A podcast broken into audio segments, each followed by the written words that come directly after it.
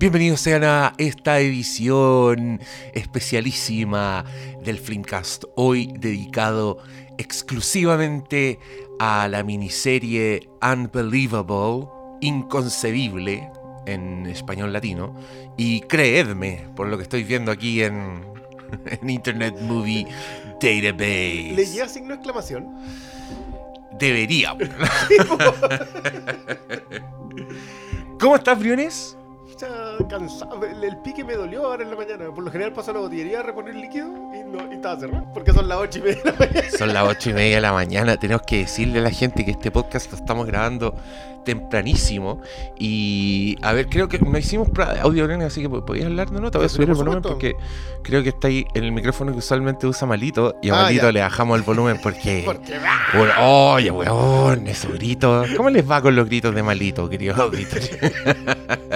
Pero tiene una, una frase que dice, así, pero se tira y nos queda todo. El gujo. El guju, claro. Sí, ahí quedamos sí, con un tímpano ahí. Mira, viste, está, está su asiento vacío, pero igual lo echamos de menos. Malito, un saludo a la distancia. Este podcast nunca lo va a escuchar, Ah, no, sí, no, es improbable. así que Pero un a saludo a la, un- y yo, yo quiero decir esto, yo Unbelievable se la recomendé a usted en, en un punto cuando estaba muy pegado viéndola y Malo nos recomendó Undone. Yo no lo pesqué tanto, pero después la Mila ¿Ya? sí me la recomendó y ahí ya ayer vi el, anoche vi el primer episodio. ¿Y ¿Está buena? Eh, eh, eh, te hipnotiza un poco, como que querís seguir viéndola, pero no sé si está buena todavía. Pero el, vi el primer episodio, no es... La, la animación como que me, me perturba a mí esa. Pero le voy a seguir dando la oportunidad. A mí, a mí me caga la onda esa animación rotoscopiada por culpa de Richard Linklater. ¿Por las dos Encuentro o solo por Scanner Darkly? Eh, solo por eh, Waking Life. ¿Solo por Waking Life? Sí, no vi Scanner Darkly. Yo tampoco, pero a mí Waking Life sí me gusta. Ah, no, a mí no Pero me eran- eran gusta, tiempos weón. en grupillo. Y desde que leí, leí una crítica de Byrne que decía que Waking Life era el equivalente en película de ese weón latero estudiante de filosofía que te agarra un carrete y te da la lata. Y dije, sí, eso es exactamente lo que pasó con esa película. Ah, ¿no has visto dónde va Bernadette entonces? No he visto ninguna. Uy, esa weá, tampoco vi el trailer. No, no sé qué pasa con Richard Linklater. No estamos, no estamos conectados estamos conversando, últimamente. Pero bueno, sí pasó que aparece esta serie Unbelievable que tú recomendaste tibiamente. No, es que no, tenía, no tenías que recomendar, Briones, porque actúa Tony Collette. Sí, pues tú estás calzado de antes. Yo ya. estaba calzado, yo sabía que le iba a ver y, y debo, debo confesarte que el tema me da un poco de... Me cuestan las weas. Eh, sobre todo una serie como esta, que deberíamos contarle al tiro de qué se trata. Es una miniserie de Netflix que dura 8 capítulos, que cuenta la historia en paralelo de, por una parte, un, dos detectives que están progresivamente uniéndose en un caso casi sin saberlo. Como que lógicamente sus investigaciones se fusionan porque están siguiendo a un violador en serie.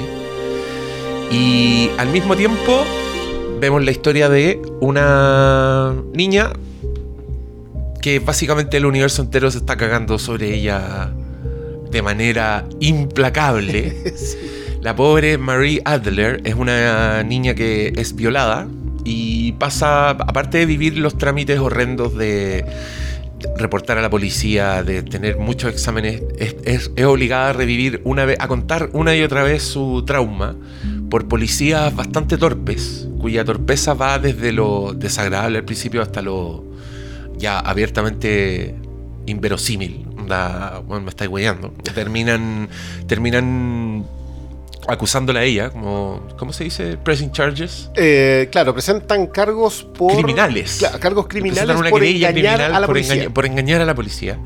Y, y tú estás con ella todo el tiempo. Y no solo eso, sino que ya le empiezan a pasar weas a su círculo, le empieza a alienar, la gente la trata mal. Eh, ella tiene una- un par de madres adoptivas que son una, una- una mierda, weón, que cada vez son más indignantes. Y, y tú en paralelo vas eh, viendo estas dos historias. Claramente la- lo, que están investigando las detectives es el mismo violador que violó a esta niña que es prácticamente obligada a desdecirse, a decir, no, en verdad no me pasó nada, déjenme en paz. Y entendís perfectamente por qué le pasa eso. O sea, veís las weas que le dicen, eh, veís como esta desconfianza crecer. Ella es una niña de, de un hogar de riesgo, que creció en hogares adoptivos, entonces tiene antecedentes de comportamiento irresponsable que lo muestran como en unos flashbacks y en verdad da lo mismo. Eso, era como una es lo que así. Claro. Y, y- y está como esta tensión de que cuándo se van a cruzar estas historias, porque tú al mismo tiempo veís a estas dos detectives, que una es, ¿cómo se llama la actriz? La, Merit.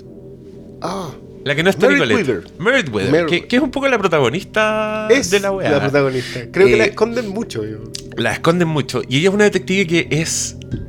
Me encantó ese personaje. ¿Cierto? Porque después me, me encanta, me encanta esto el género de los detectives, porque podéis ver 200.000 historias. Igual de repente aparece un detective que, que con sus matices, con su actuación, con sus características muy piola, es un detective que no he visto nunca y que, bueno, yo quiero seguir viendo. Yo sé que esto es una miniserie, pero, bueno, ¿por qué no hacen do- esas dos detectives, por favor, resolviendo casos? Cierto que, que es como que. Ya, a mí me pasa que aparece ella. Creo que el contrapunto que hacen con el detective Parker es brutal. Lo hace en. ¿Qué? ¿10 minutos? Que es solamente la primera entrevista, cuando ella habla con la, con la primera víctima que ella va a investigar. Claro. Eh, Donde ahí está, ella, ella trata a esa víctima, la, la comprende, es empática, es muy eficiente, se lanza al tiro. Eh, eh, me encanta porque es una, es una especie de Lisa Simpson, así como matea, muy piola, pero la buena es brígida, es como... es brava cuando. Weón, sí, pero yo- que yo- eso lo yo- empieza a ver más adelante en la Sí, investigación. pero, pero yo sentía el dolor como cuando retaba a su subalterno.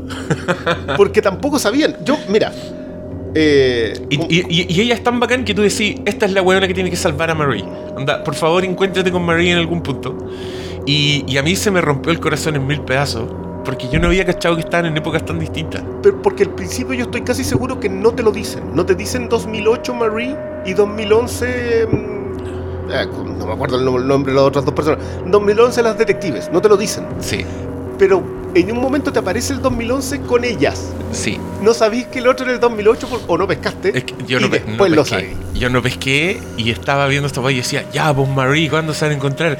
Cada vez que sonaba el teléfono en la oficina de ti, yo decía, ya, este es alguien, este es alguien que les va a decir que hay una weona, que hay otra. Y y de repente me cae la teja, weón, y Son están años de transcurriendo en tres años. Y ahí yo dije, casi apagué la tele. ya, o sea, tú sabías... Claro, Mi que frustración fue demasiada. Porque aquí hay a algo pesar que, de que en un primer episodio hay un intento de suicidio. Es que yo quiero decir eso, porque eh, a mí me pasó con esta serie, que yo sé que está basada en un caso real, ¿cachai? En una gran pieza de reportaje. En un cierto. reportaje increíble. Y, y me da mucha lata, porque creo que si esta weá fuera una weá de ficción, yo detestaría la crueldad ejercida sobre el personaje de Mary. Ya. ¿Cachai? Es lo terrible del basado en hechos reales. Es lo terrible del basado en hechos reales, que igual creo que se cebaron. Porque igual hay que adaptar, hay que mover las cosas, pero ponte tú cuando en un día sufre como el acoso de un weón en la pega, eh, pelea con el amigo frente a la weá, y llega la jefa a pintarle el mono, así como en un transcurso de cinco minutos, yo decía, weón, suelten a este personaje. Que lo Suelten- hacen. Suelten este personaje, pero weón, era, era una tensión para mí demasiado desagradable, repetitiva, y claro, cuando tú sabes que está basada en hechos reales y entendís que esta es una serie finalmente importante, que lo que quiere hablar es como te quiere hablar de una época, te quiere hablar de un, de un punto bien específico sobre... De inflexión, de hecho. Eh, Un eh, punto de inflexión. De hecho, como ese fue mi consuelo en algún minuto. Yo dije, ya, puta, esto fue en el 2008. Esta weá- 2011. Esta, esta cambió. Ah, claro. Esta weá cambió ahora. ¿Cachai? Gracias a, a que gente como Marie sufrió para la mierda. Esto ya no debe ser así, pero eran como pensamientos. Era básicamente de, de soco- esperanza. de socorro, claro, como sáquenme de aquí. Porque Marie, puta, lo pasa mal, po. Un personaje que le roban su vida. Y esta es una serie que es bastante enfática con, con decirte como las consecuencias del, del, del la asalto del sexual. No, primero eso. ¿Cachai? Pero, pero ¿sabes qué? Esto, eh, si pueden, búsquenlo. Es un, esto es una pieza de, en colaboración de dos proyectos gringos, de dos ONG. Una periodística que se llama mm, ProPublica y otra que se llama The Marshall Project. The Marshall Project es un trabajo que ellos hacen que buscan pifias judiciales para exponer esas pifias judiciales y que, y que el sistema trate de cambiar. Ellos hablan muy bien a propósito de la serie sobre dos factores que son que son esperanzadores. Primero, que la policía aprendió.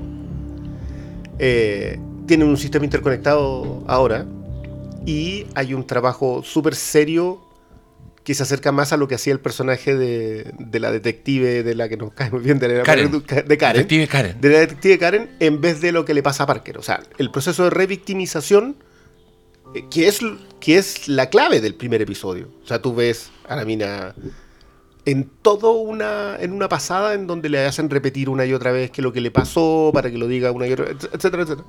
Todas esas cosas fueron cambiando. Eh, pero me parece que uno de los periodistas hizo un, un hilo bien largo en Twitter, búsquenlo, Kenneth... ah, lo voy a postear con esto, perdón. Pero él hablaba justamente de eso. Acá a nosotros se nos van los juicios, porque aparte de Lisa Cholodenko, tiene un talento para enjuiciar. ¿Quién es Lisa Chodolenko? Lisa Cholodenko Cholodenko. es una directora que yo creo que lo más conocido que tiene es The Kids Are, Are All Right, con la Julianne Moore y la Annette Mark Bening. Ruffalo. Y Mark Ruffalo como, obviamente, una mierda de persona, porque esos son los hombres para Lisa Cholodenko. Oye, weón, yo no, yo no querría ser hombre y ver esta serie. sí leí ese comentario que tienes. Eh, pero me acordé mucho de lo que decíais de las películas de terror en el capítulo de, de It, que es como cuando tú estás siempre diciendo, ¿sabes que el terror es el mejor género que hay? Te da un montón de perspectivas sobre el cine, etcétera, etcétera. Y la gente te dice, no, las películas son malas y sale algo como It. y, y eso decía y eso justamente en todo otro. Sí. Eh, y claro, Cholodenko dirige los tres primeros episodios. Esta es una serie adaptada y creada por Susana Grant, que es la guionista de Pocahontas. Es... ¿Qué otra cosa hizo que, que- que sea como más o menos conocido, doña Susana? Bueno, ella hizo una miniserie también que se llama... No, una película para HBO que se llama Confirmation y que también trataba este tema sobre el acoso sexual en estados de poder. ¿Qué pasa Guioni- guionista de Erin Brockovich. De Erin Brockovich. Sí, todo nominado al Oscar por Erin Brockovich. Eh, pero como que acá se centró muy bien Grant en mostrarte la pifia del sistema. Y Cholodenko en mostrarte que esa pifia tiene género. digamos. Esa, esa pifia tiene testículos y pene. Exactamente. Tiene los genitales por fuera. Eh, pero siento que ese primer golpe es súper necesario. O sea, como que en perspectiva me, me pasó eso que yo al principio se los comenté. Y a mí me cuesta mucho verla a ella porque si está bien, si yo sé que no soy una buena persona, pero no me gusta que me picoteen los ojos con, con eso, ¿cachai? Y siento que eso le hace a Parker.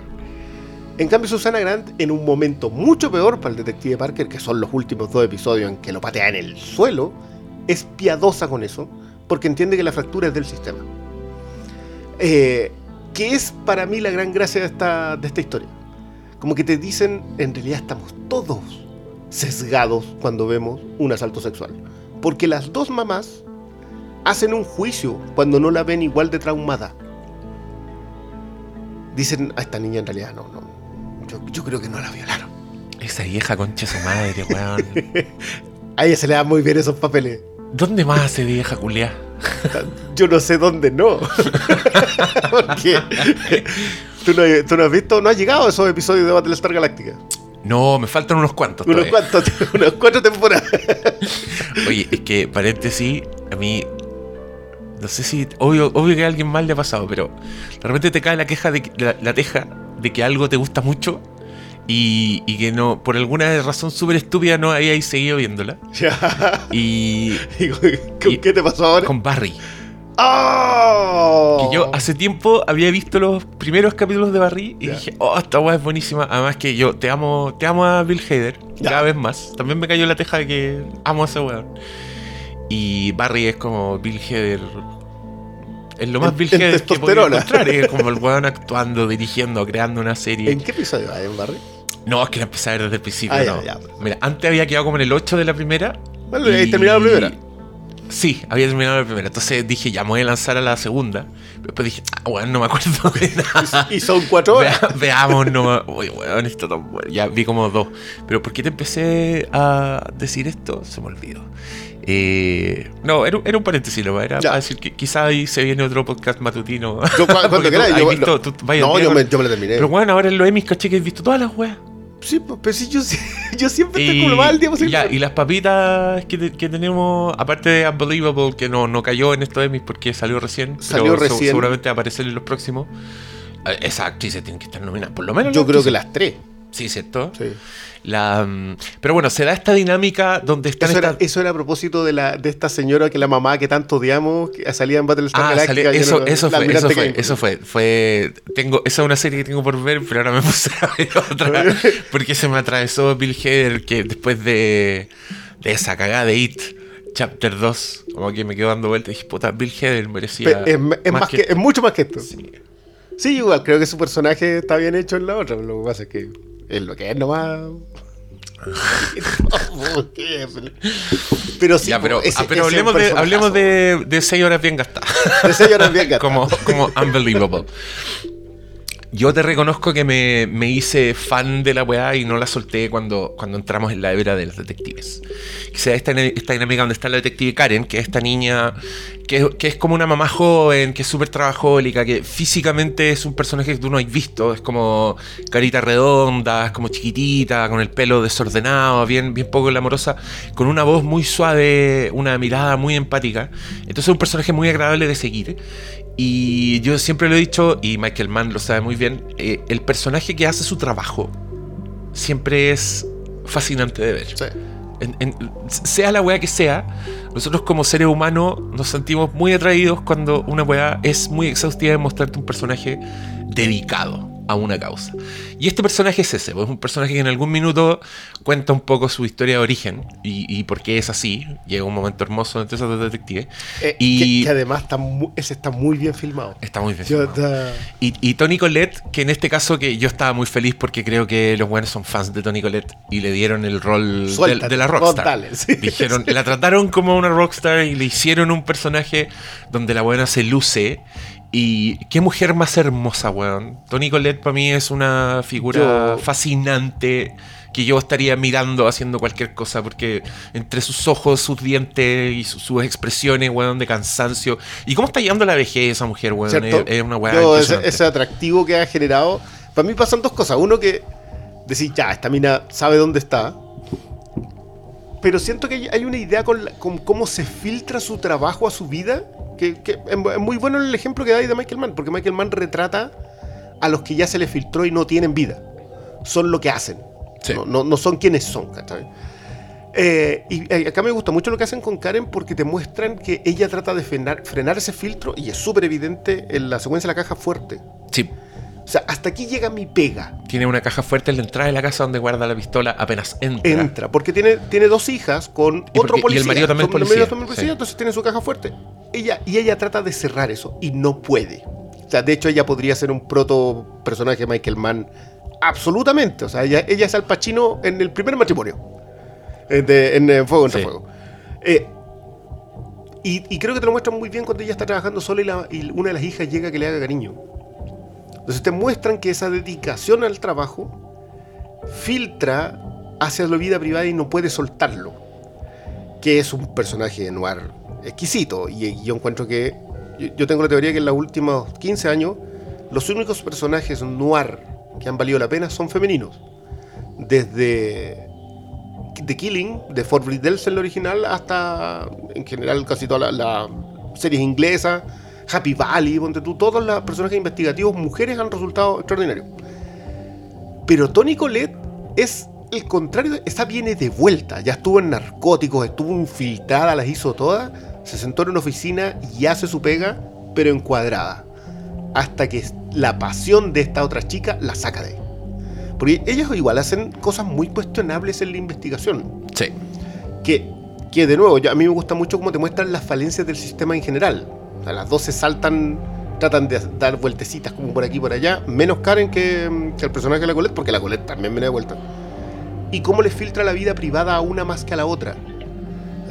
Siento que esta escena cuando ella le pide a la pareja que le pase una información confidencial es uno de los puntos de inflexión de la serie en donde tú decís ya, algo no está funcionando, está tan malo todo esto otro que obviamente incluso los que quieren hacer bien la pega van a tener que quebrar reglas. Eh, y eso le da unos tintes de policial a esta cuestión que, que es mu- mucho más fascinante de lo que yo esperaba. Porque en un momento pensé, acá nos van a dar en el suelo con el asunto del abuso sexual. Que está bien, es necesario, súper necesario, y creo que al final lo transmite. pero te muestran que la fractura en el sistema es mucho más grande que solamente el punto. ¿no? Creo que uno de los periodistas dice, la gente se va a hacer daño siempre. Tú tienes que tener un sistema que te proteja del que te va a hacer daño y que sea capaz de hacer justicia. Pero tú tienes que saber que hay hombres que van a violar, mujeres que van a asesinar, gente que va a robar. Eso va a pasar. Entonces tienes que generar un sistema que te permita controlarlo. Pero de qué va a suceder, va a suceder. Y por eso creo que lo que me- mejor te muestran es cuáles son las falencias. Son súper puntuales las falencias. Onda, no tenemos interconectado el sistema. Y te dejan claro que ese que no estuviera interconectado es una falla del sistema. Eh, me, me perdí. ¿por? Ah, lo de personaje de Karen. Eh, es Tony Colette la que dice que ella tuvo un. No, es una de las mamás adoptivas la que dice que ella también fue abusada en un punto. La vieja concha de su madre. Exactamente. Porque, y, y por eso le parece tan raro que ella esté sin trauma. Bueno, partir del, del puntual para generalizar. po. O sea, de lo psicológico a lo sociológico es, una- es un salto súper largo Mm. eh, y que te- también te muestran todo eso. Todos se basan en sus propias experiencias para. Excepto la mina que es empática. El personaje de Karen, en dos secuencias en el auto, yo creo que la primera cuando habla con una de las víctimas y la segunda cuando habla con la Tony Colette explicando por qué ella hace lo que hace, todo este factor cristiano de la culpa que tiene ella, que, que no lo juzga, yo creo que, lo- que eso también es es súper bonito, que no hace un juicio sobre que ella vaya a la iglesia, eh, trate de llevar a la, una de las víctimas a que vaya también, ¿cachai? No hay un, no hay un, un juicio al proselitismo. Eh, No es canoteada. no, ¿cachai? Es como súper raro. Porque, claro, la mina no dice grabatos, por ejemplo, que de hecho fue así como. Ya, pero en algún momento la- manda a la cresta a la Tony Colette y, y le tira uno y la otra, así como. ¡oh! Eh, ¿Cómo y te- le encanta. La, la respeta mucho después de que hace eso. Bueno, lo Es que tú yo, es que yo creo que una serie de ti es cuando ya eso te está dando ese tipo de momentitos porque ya va bien. Y, y en este caso creo que la investigación es súper es súper seductora. Porque tú estás, estás muy metido porque est- estás con ella, pues tú no, no sabís más que ella. Y, y, que, y- que y el, cuando- el más interesante los sistemas de, de investigación. Sí, pues, y cuando, y cuando tenéis el, como el, el panorama armado, yo dije, weón, ¿cómo van a encontrar a este weón? Y cada vez que encontraban una hebra, yo decía, ah, así lo van a encontrar. Y llegaban a un callejón sin Sin salida salida. y, y pasaban de sospechoso en sospechoso. Y, y al mismo tiempo, como haciendo todo este énfasis en, en, en lo wea que, que somos los dueños de testículos. Y, Porque, claro, también hace este énfasis no solo en volver a las víctimas, por eso te digo que es- está como muy centrado en, la- en las consecuencias del asalto sexual. sí. Y en ese caso yo creo que est- está súper bien porque la weá es súper didáctica, ¿cachai? Al mostrarte, ponte tú, que las, las personas no vuelven, no vuelven a ser las mismas de ninguna forma y en weas súper chicas y weas que eh, nadie piensa en esas cosas, pues, ¿cachai? Como, bueno, dormís mal, ya- no confiáis en la gente, no te podéis quedar solo de nuevo en una pieza con un huevón, ¿cachai? Eh, todas estas weas que, que muestran no solo en Marie, que es el personaje que no le creyeron, sino también en los que, en los que tuvieron todo, el- la bondad de una Karen que sí te escuchó, que sí te creyó, eh, el control de esta víctima de la, de la gordita crespa, sí. que la loca fue capaz de retener tanto detalle, como un- una seca también, ¿cachai? Como que se nota que es una buena centrada, como con una red de apoyo y todo, pero igual le- su vida está destruida. no, y se, y se fue. Y, y ese es como el, el- el énfasis, la motivación que tienen los dos personajes. Eh, a mí me gusta porque en Karen es, es más obvio, pero tú sentís que Grace, que el personaje del detective Tony Collette, igual es un personaje que, que no dice toda esta weá, que igual se caga la risa, igual se va para la casa, pero que las tiene adentro. Mm. ¿Cachai? Como que está muy consciente de todo, como que siente esa rabia. A mí me, me gusta mucho el momento cuando ellas pasan por la teoría de que el violador es un, es un policía Claro, porque sabe todo lo que porque sabe. sabe todo lo que sabe y deciden guardarse esa información. Porque lo más probable es que los policías se presten ropa entre ellos. ¿Cachai? Y ahí yo dije, oh, estos personajes están, están muy cagados como en su pelea, están, están muy solos. Hay un prejuicio válido, pero sigue siendo un prejuicio. po. Sí, po, sí, po, pero, pero con todo el sentido del mundo y, tam- y también muy real, pues, si todos, todos sabemos weá, todos sabemos que el... Puta, esas estadísticas de mierda que parecen, que en verdad los índices de violencia doméstica en, en los uniformados es una weá brutal. 40% en esos años. Y, y- Y claro, pues es, es buena la teoría, porque este, este era- un violador que era muy culiado, el weón se preocupaba de no dejar rastros de ADN, se llevaba la sábana, hacía que las víctimas se ducharan por 20 minutos después, les sacaba fotos para amenazarlas, por si hablaban, y, y el, el ojo del weón para seleccionar las víctimas era una weá, no podía ser más random la weá. Ah, o completamente sea, aleatorio. O sea, no, eso, eso es impresionante. Bueno, que también te da una diversidad de víctimas a, a nivel de ficción, al nivel de la narración, colocarte ese panel de víctimas también es transparenta mucho la violencia del abuso. Sí, Eh, que, y que- que- para mí está graficado en la última secuencia cuando habla una de la, la señora, una de las más ancianas en, en el tribunal. Yo quiero saber qué hice mal, como si ella hubiese hecho algo Claro. mal. Esa- esa- Este es devastador esa escena, uy, eso- yo creo que es uno de los, de los momentos altísimos de la de ese o sea, es el séptimo episodio si no estoy Sí, no, po, sí, po. Pero eh, ese sí ya no, no lo tenía ahí claro con la con la crespita atrás y esta señora adelante y la ausencia del resto de las víctimas ahí ya te eh, ya, ya empezáis a notar que, que te lo han preparado muy bien o sea yo, yo soy creyente que esta, esta- este tipo de obras no apuntan tanto a tener un subtexto. O sea, son súper transparentes en lo que te quieren decir. Porque también es una propuesta, o sea, tienen O sea, un discurso... te, dicen de lo que siempre, se trata. claro, sí, completamente. sí. Eh, y por eso me gusta mucho cuando diversifican ese discurso en los personajes. No es que un personaje te esté discurseando. Una de las que no habéis visto también este año es Years and Years, que es una serie que tiene seis episodios, de los cuales cuatro son simplemente una obra de arte. Y el quinto empieza con un discurso. En el límite con el panfleto. a mí me pierden cuando hacen A mí me pierden completamente. Y, habiendo sido los otros tan brillantes, encuentro que eso le resta potencia porque me lo estaban narrando, no me lo estaban contando. Ah. Te, Acá- estaban, te estaban diciendo, no te lo Claro, estaban mostrando. Exactamente. Y acá yo creo que eso, ese error no está cometido en ningún momento. Creo que la- el desenlace de Parker, ambos, primero cuando, o sea, primero, en la, probablemente la mejor escena de toda la serie, que es cuando el mail no le llega, no le están cargando la foto. La cara de ese pobre ser humano cuando ve la foto es magnífica. Yo, yo creo, igual creo que se las llevo, ¿verdad?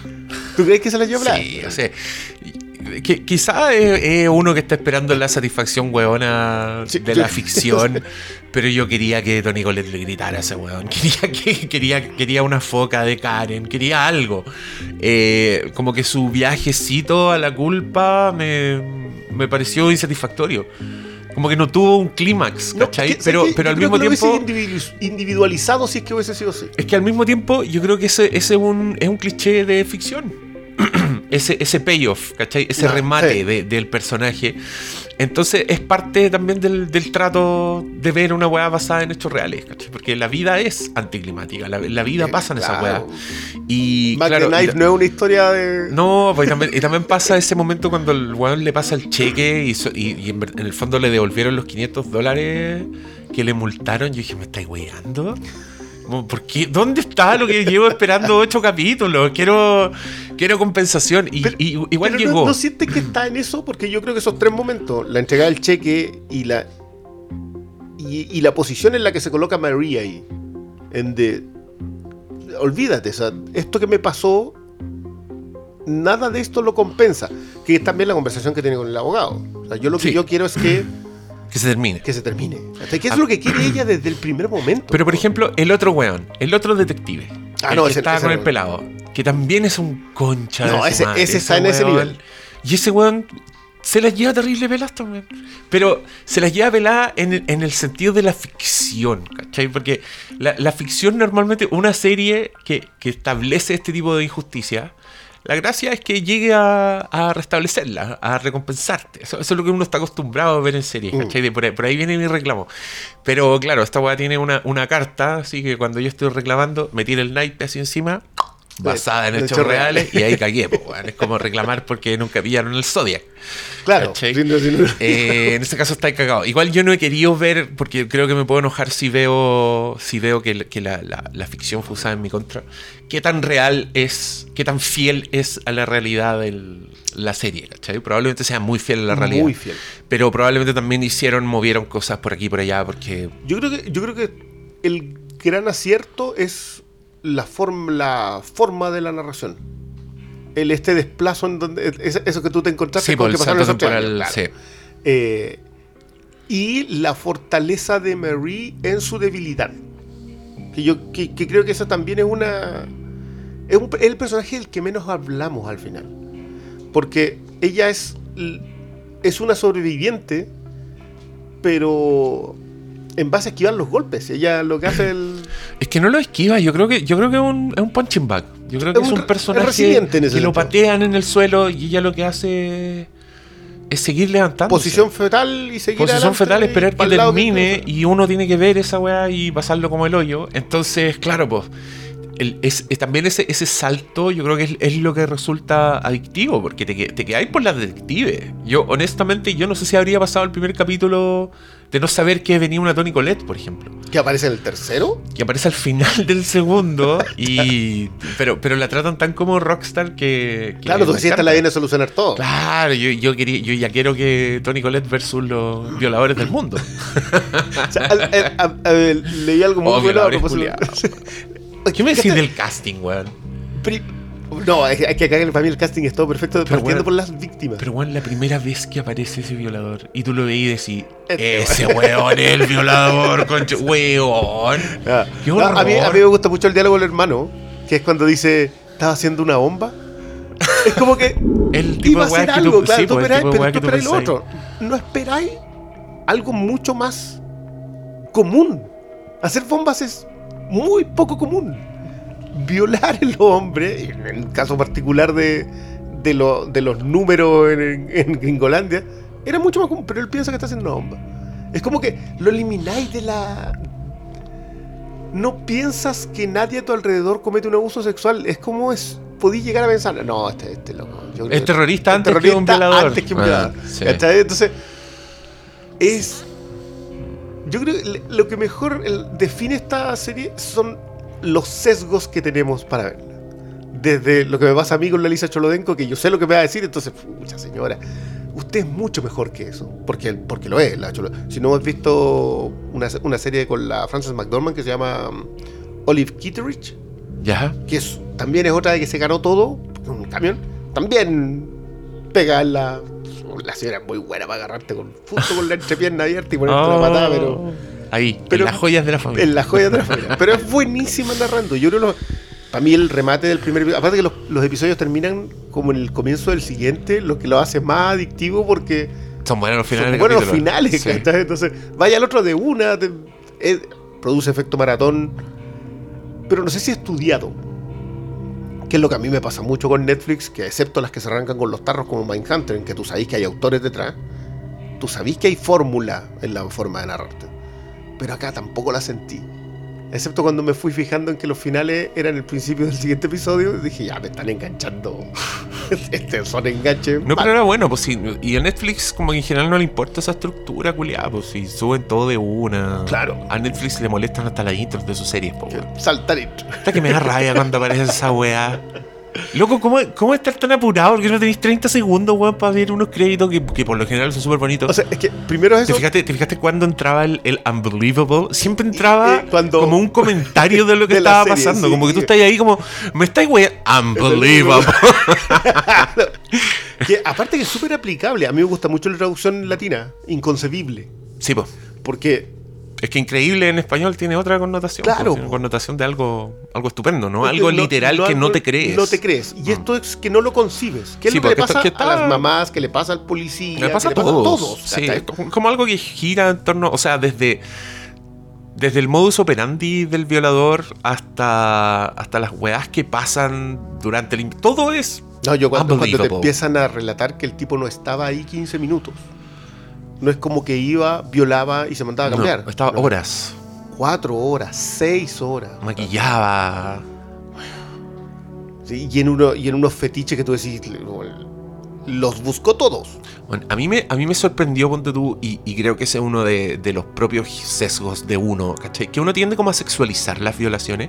Sí, por supuesto. ¿Cachai? Como tú en tu, en tu cabeza creís Mm. que en verdad Que, es que hay porque... un placer en, entre medio. Sí, y que, y que es una weá que tiene que ver con la lujuria, como con de, de, de dónde viene esta weá, como no uses minifalda, ¿cachai? Vaya a llamar al, al violador, eh, no te vistas así, como esa precaución, ¿cachai? Como esa weá.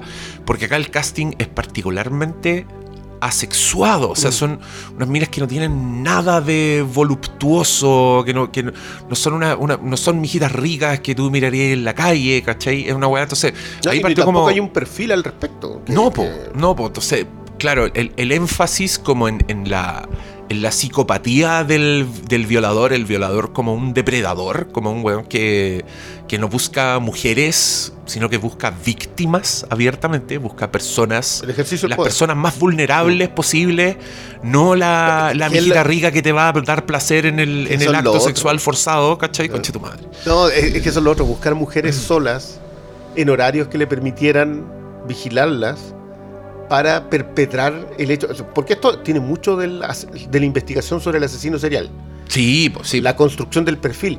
Pero también te das cuenta que la construcción del perfil del violador no está tan desarrollada como el asesino.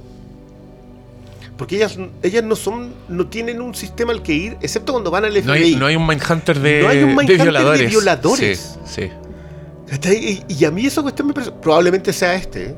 Porque eh, si te fijas, ellas van al FBI y el FBI tiene un sistema de generación de perfiles. Mm. Pero que está basado en el de los asesinos. En los asesinos. sí. Entonces, tienen que cambiar eso y tienen que empezar a buscar información en otros lados. Cuando la mina se mete la, la oriental. Que a mí me gustan mucho los dos equipos. son buenos los Son- equipos. Son súper buenos los equipos porque tú, ¿cachai? Que eso, el par de pacos uniformados, los que andan, que, que se los pasaron a la detective. Sí. ¿Tú cachai que están aprendiendo de alguien que es brutal en su forma docente? Sí, po. Los agarran, Esa, los esa y los puteada. caer. Oh, yo sufría, huevo. Y tú sabes que los tipos simplemente no saben. No, Distinto es Parker. Claro. Porque Parker sí sabe, si es un detective. Un tipo... Es bueno también la diferencia de recursos. Mientras esta tiene una sala de reuniones con 25 computadores y 15 paneles para pegar cuestiones, el otro tiene un cubículo. El otro weón está ahí con los post-it.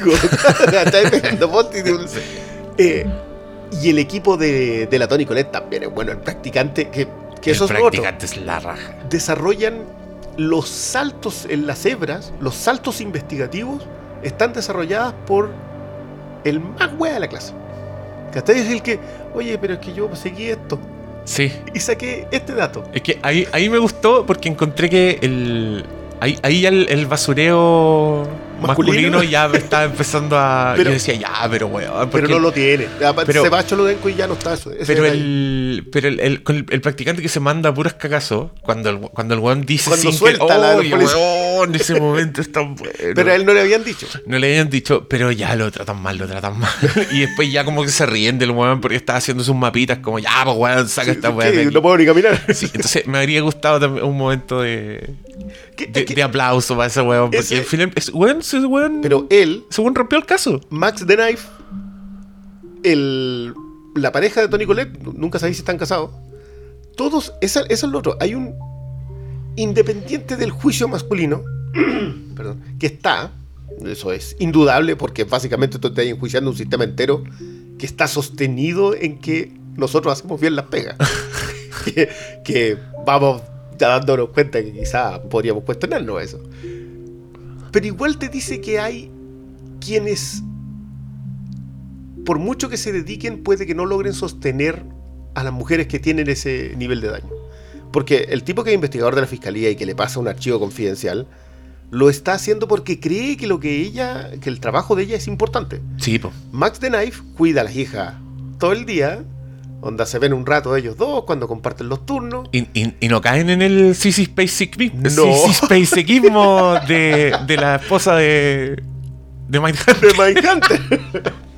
No, si está bien que se haya llevado todo, porque le dijo antes. Le dijo antes, vos no te dedicáis a tu familia, cagaste. No, yo voy a, voy a mantener mi defensa ahí. Hubiera llegado la Karen a la casa y el y la buena y el guan se llevó todo y le dejó el Y la pura caja fuerte. ¿Cómo estaría imputeando ahora, weón? ¿No? Ah, bueno, te, te- te- te- no te había contado que terminé The People vs. O.J. Simpson. ¡Uy, qué buena esa weá! En que también te muestran- otra weá en la vida real. Y que- lo de Marcha Clark es buenísimo. Porque siempre ella ha sido enjuiciada como la que cometió todos los errores. Y te das cuenta que es una maquinaria operando Mm. en donde ella es un engranaje que podía funcionar bien o no podía no funcionar bien, pero estaba, estaba, condenada. viendo esa serie, perdón el paréntesis, viendo esa serie, ¿no tuviste la sensación de que esa serie, lo que pasa en esa serie define un poco nuestra cultura actual? Sí, Claro, po. Le- Bueno, le yo encontré- el, el el concepto mediático sobre mirar un juicio. Por favor, gente que no ha visto The People vs. O.J. Simpson, American Crime Story, American Crime que- Story de People vs. O.J. Simpson. que es hecha por los por esos buenos que yo encuentro que son unos genios, bueno, y que le hemos tirado muchas flores acá sin cachar, que son el- la, la dupla de guionistas de Larry Karachowski y, el otro buen man. Son dos polacos. Son dos huevones que han dedicado su vida a adaptar hechos reales a la pantalla y que ha resultado en obras tan maravillosas como The People vs. Larry Flynn. Que estuve a punto de decir Larry Flynn. Larry Flint. ya, eso ya quedó atrás. Sí, The People vs. Larry Flint escribieron esos buenos, escribieron Ed Wood, escribieron Men on the Moon. Ah. Eh, y, y ahora están en televisión y hicieron esta weá. Y ahora creo que están trabajando en una weá de Dolemite, ¿cachai eso? ¿cachai? Que hubo un, un- hubo un actor en los 70 que era un negro que quiso hacer una weá de Black Exploitation y era, inventó un personaje que se llama Dolemite. que es como un detective, que es como un shaft así, pero guarro.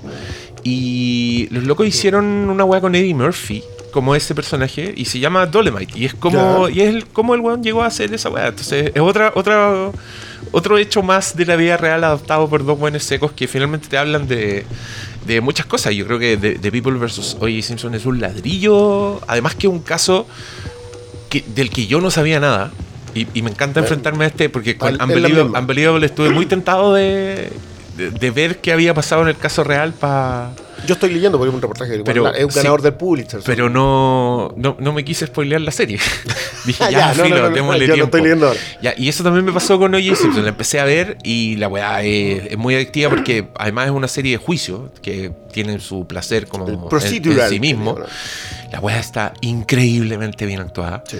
Y, y La- cla- y claro, son, son weá. Hay, o sea, con esto les digo todo. En esa serie salen las Kardashian como unas niñas que se impresionan Y lo lo con la fama de alguien. Hay y que dicen, decir que las, "Wow". def- las define en una pedida de mesa. Define esa. Entendís todo. Todo, todo, Entendís todo, todo. todo, ¿Sabéis qué pasó ahí? Claro, y después, después entra el abogado Johnny Cochran, cómo empiezan a hacer uso de la carta racial para hacer una weá. Y tú estás constantemente saltando y hay momentos en que yo grité, no lo voy a creer. Bueno, el- cuando te muestran la vajilla, no te muestran las weas nazis del policía. Yo, Ya, ahí, aparte- yo, ahí, yo ahí me metí a internet y dije, no, esta weá, esta weá es verdad, de verdad el policía que hizo esta weá era un nazi culiado. Y lo era. Y lo era. Sí, y, y todas esas piezas como te van destruyendo. Sí, por eso eh, los gringos le llaman procedural. Yo no sé si existe un término para eso en, eh, en español. Procedural. Procedural. Sí. Pero, es, pero es cuando tú haces la revisión del, proceso de investigación, del procedimiento de investigación. Eh, y claro, en el, en el caso de Unbelievable, el procedimiento es revelador. Pues cada vez te van diciendo vamos a hacer esto. Existen dos sistemas de ADN. Cuando no tienes suficiente ADN, tienes que hacer. Y ahí te das cuenta que la tecnología en realidad ha avanzado a un nivel en que cuando condenan a alguien debería ser imposible sacarlo de ahí, ¿cachai? Pero también comete errores. Pues El Marshall Project está lleno de, de ese tipo de cosas también. Mm. Y esta es. Yo lo, lo comentaba el otro día, Esta es la, para mí la segunda mejor miniserie de, de Netflix de este año. En un año en que han dado. No le estamos tirando suficientes flores a Netflix en estas series chicas. Sex Education. Es que ¿sabes cuál es el problema? Doll, se ¿Sabes pierde. cuál es el problema de Netflix? El otro día me di cuenta. Netflix es un hoarder.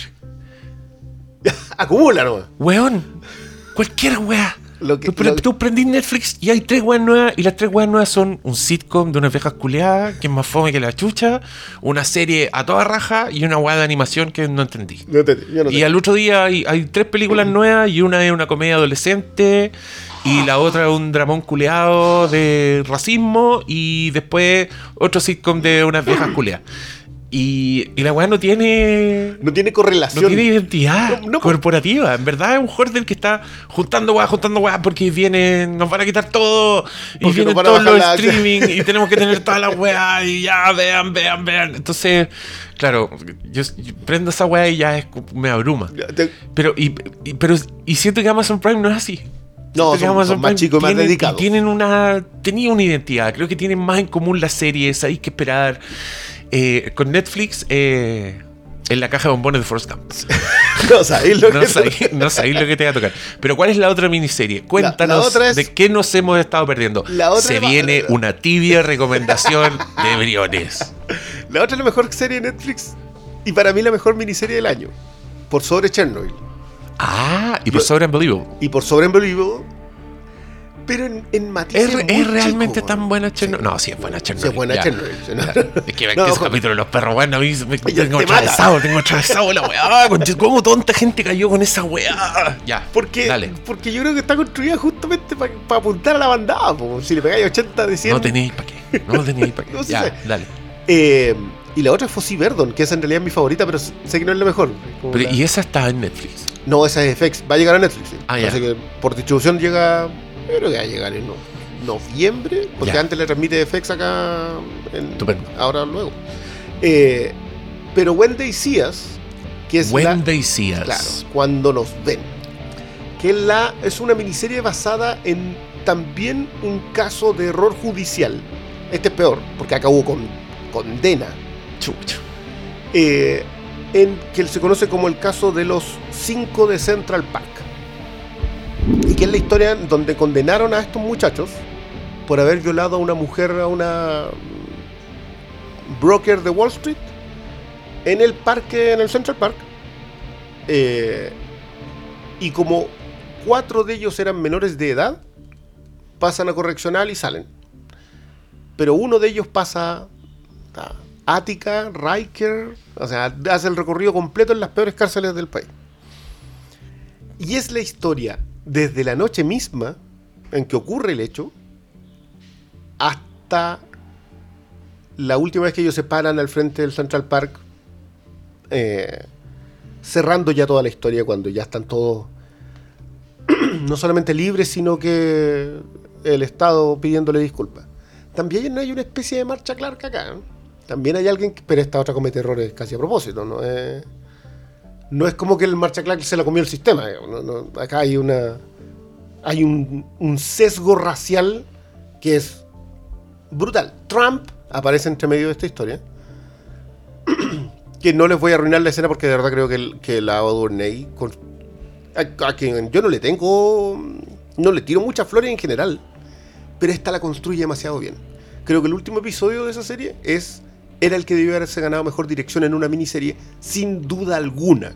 Porque te transmite todo lo malo que estaba con. con, con de nuevo, el sistema está fracturado y le pega a la gente menos afortunada al respecto que creo que es lo que define las dos series. Por eso, cuando tú decís que Amazon es más cohesionada en su construcción, yo también lo creo que es porque todavía tiene menos y no está apostando a hacer todo, que el problema de Netflix. Netflix apunta a hacer todo. Uno de sus objetivos es ser esto. Yo creo que van a seguir haciendo esto mismo de adaptar errores judiciales, de investigación, injusticias, porque se dieron cuenta que es donde los autores más, más pueden tener libertades para armarlo y mejor les quedan sus discursos. Pero la Duvernay pasa de lo frenético a lo desesperanzado así en episodio y medio, ya no queréis saber más. Porque, porque te mete- aparte que te coloca todos los, los factores raciales en la mesa. Y Leguizamo está tremendo. Leguizamo el papá de uno de los chicos. Eh, y están muy bien también dos de las madres. Sobre todo una que es la mamá de uno de los, de los muchachos que es musulmán. No, eh, es más desgarradora que esta. ¿eh? ¿Cuántos capítulos? Cuatro. son? Cuatro. Ya, es más corta. Sí. Y más contundente. Ya, cuando termine Battlestar Galactica, Ya. voy a. Pero yo creo que Unbelievable llega para el otro año. Yo- y puede que alcance para el Globo de Oro. Por, por las fechas. no, es que más importante la weá, así que le va. Yo creo que le va a ir bien. Sí.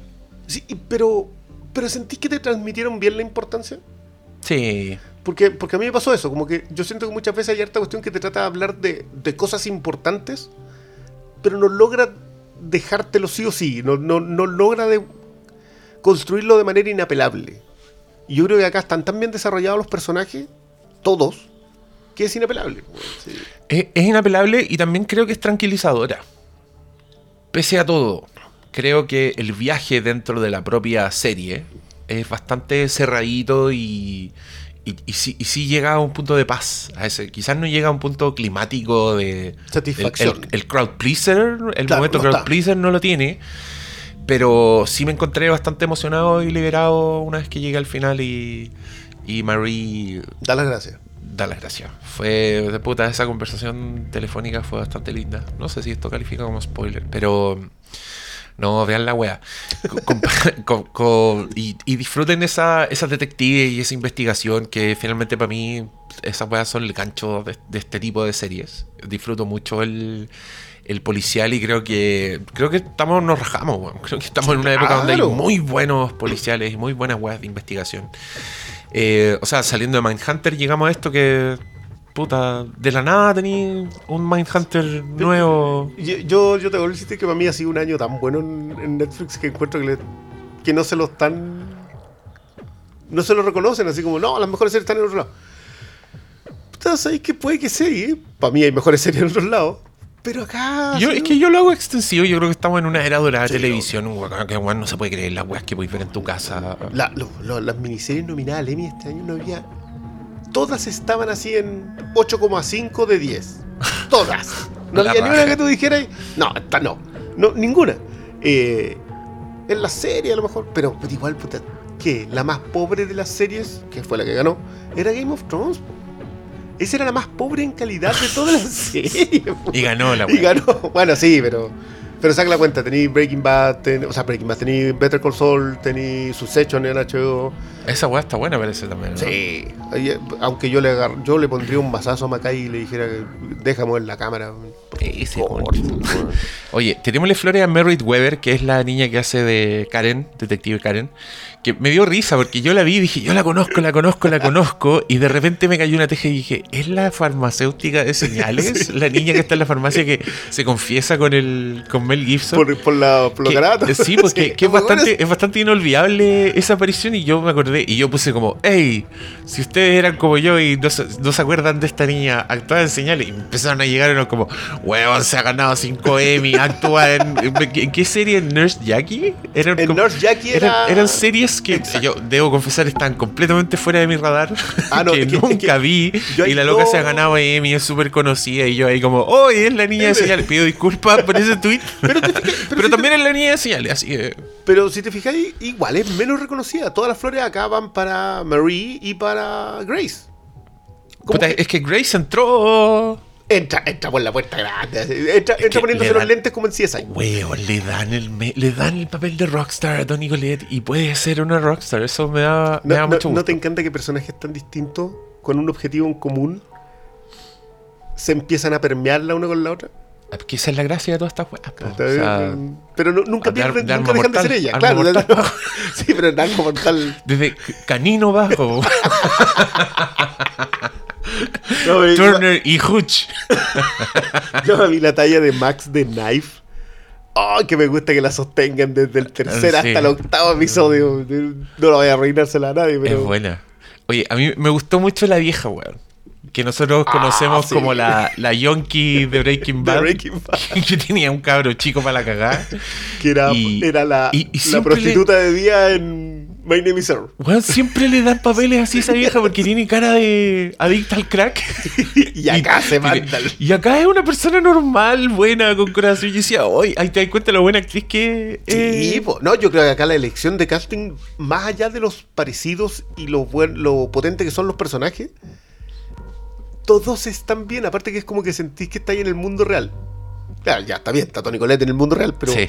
Pero el resto es súper natural, o sea, como que fluye.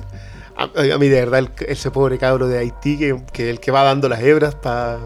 Pero está ahí de fondo y, oiga, sabe que yo traje esto. El practicar, el uno en práctica, po.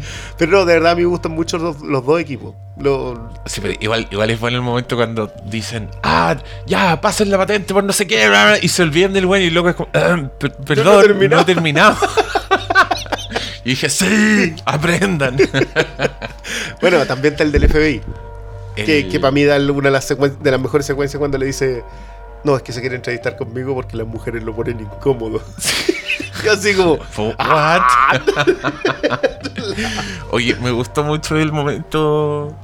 Es que son buenos esos momentos, como que te dan un respiro y son, y son divertidos, están muy bien actuados. Cuando ella dice, alguien, alguien tiene que ir a Kansas a entrevistarlo. Y la Tony Collette se, lleva la, se pone el dedo en la nariz. Y, to- y todos atinan al tiro, todos hacen esa weá. Y, y, y la Karen los mira y dice, ¿qué están haciendo? Y se pone el dedo en la nariz así, sin entender, ¿por qué están haciendo esto? Y ya perdiste. Que te Hermoso. vaya bonito en el viaje. Qué linda esa weona. Ella- Me cayó. Me, oh, bueno, andamos de personaje. Ella trabajó con David Simon y trabajó con Aaron Sorkin. Sí, y uno ahí, oye, salía en. Science. Un segundo. No, en, Mi mundo es muy pequeño. En Studio 16 en The Sunset Strip, ella hace un personaje que si acá la consideras encantadora, olvídate en eso. Ah, yo, pero yo vi esa weá, pero no ¿Cómo me acuerdo. Es que yo, yo esa weá la vi cuando la, la vieron. Ahí la vi, porque dije, oh, qué buena. Era buenísimo. Era buena. A mí me gustaba caleta esa weá. Sí, pero también. Duró una temporada, ¿no? 23 episodios Ah, porque es temporada de tele. de tele y no se lo renovaron y el loco dijo, ya, y no vuelvo más a la tele y no volvió, po. Y fue a HBO. y después de eso también se aburrió de HBO y no volvió. Ah, que haga película. Sí, película, más no. cortita, sí. No, Que- no, quiero. Y David Simon la colocaba en mi temporada favorita de The Wire, que es la segunda. ¿Y quién es en The Wire? Ella es una de las. Puta, también vi The Wire. Oh, el weón malo. en el grupo Los Polacos. En la segunda temporada, los, los estibadores. Los del puerto. Claro, e- ella es una de, los de las pololas de uno de los. Ah, los no, no me acuerdo. Claramente. Y, y nada, pues, palabra al cierre, porque ya nos tenemos que ir a nuestros respectivos Sí. a remar Sí, con los yo- esclavos. yo- la galera, la galera. Eh, no, yo, yo no puedo recomendar más esta serie. Primero, entender de que, de que uno entra sesgado. De que por lo menos una de las directoras también está muy sesgada. Y que esa es la clave de la historia. Que, que nuestros sesgos sociales definen todo.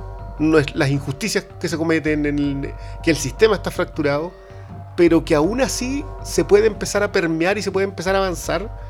Y esos avances están tan bien contados acá, tan bien estructurados en los personajes, tan es muy humana como serie, es muy emotiva.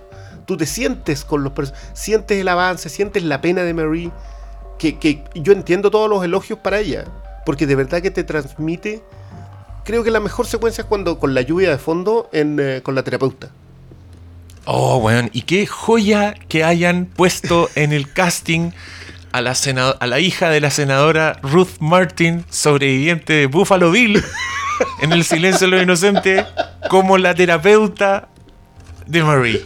Era perfecto. Señor que tomó esa decisión, lo saludo.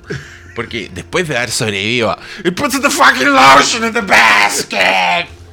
Esa loca puede dar el consejo que quiera.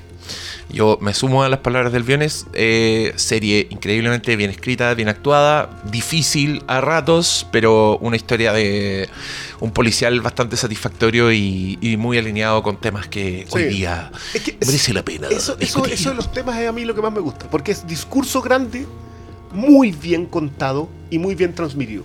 Yo con eso, eso es tan escaso, amigos. No, no, no, qué.